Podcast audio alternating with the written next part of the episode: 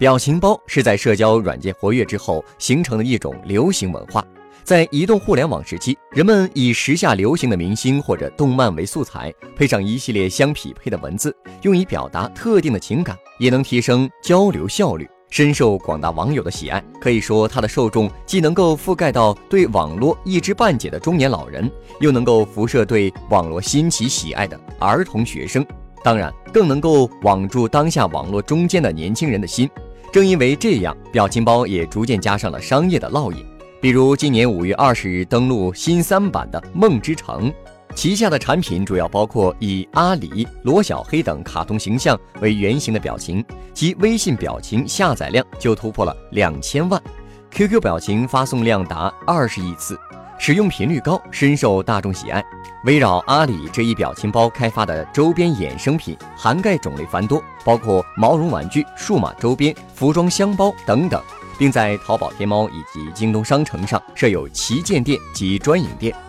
据悉，创造出长草盐团子、制冷少女、小僵尸等动画表情形象的十二动文化，围绕表情包还将运营授权、生产和电商等全部打通，从而实现了全产业链布局。公司创始人透露，仅 IP 授权一个环节，每月收益就将超一千五百万。同时，一些影视公司还会制作演员表情包，将人物带作品，提高剧本本身的关注度和播放量。以《人民的名义》为例，几乎各个主演演员的表情包都在网络上进行传播。虽然有一部分可能与网友的自发摘取有关，但其中绝对不乏影视宣传人员的顺势而为。更有不少影视作品在上线就已经准备好演员的表情包，只等合适的时机放出博取关注。同样的，还有很多明星在自身的人气下跌时，会通过自己为自己打造表情包来提升曝光度、挽救知名度。一些商业公司也会制作相应的卡通表情包来提升品牌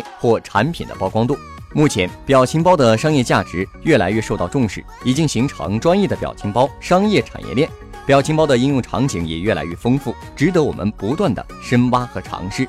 获取更多创业干货，请关注微信公众号“野马创社”。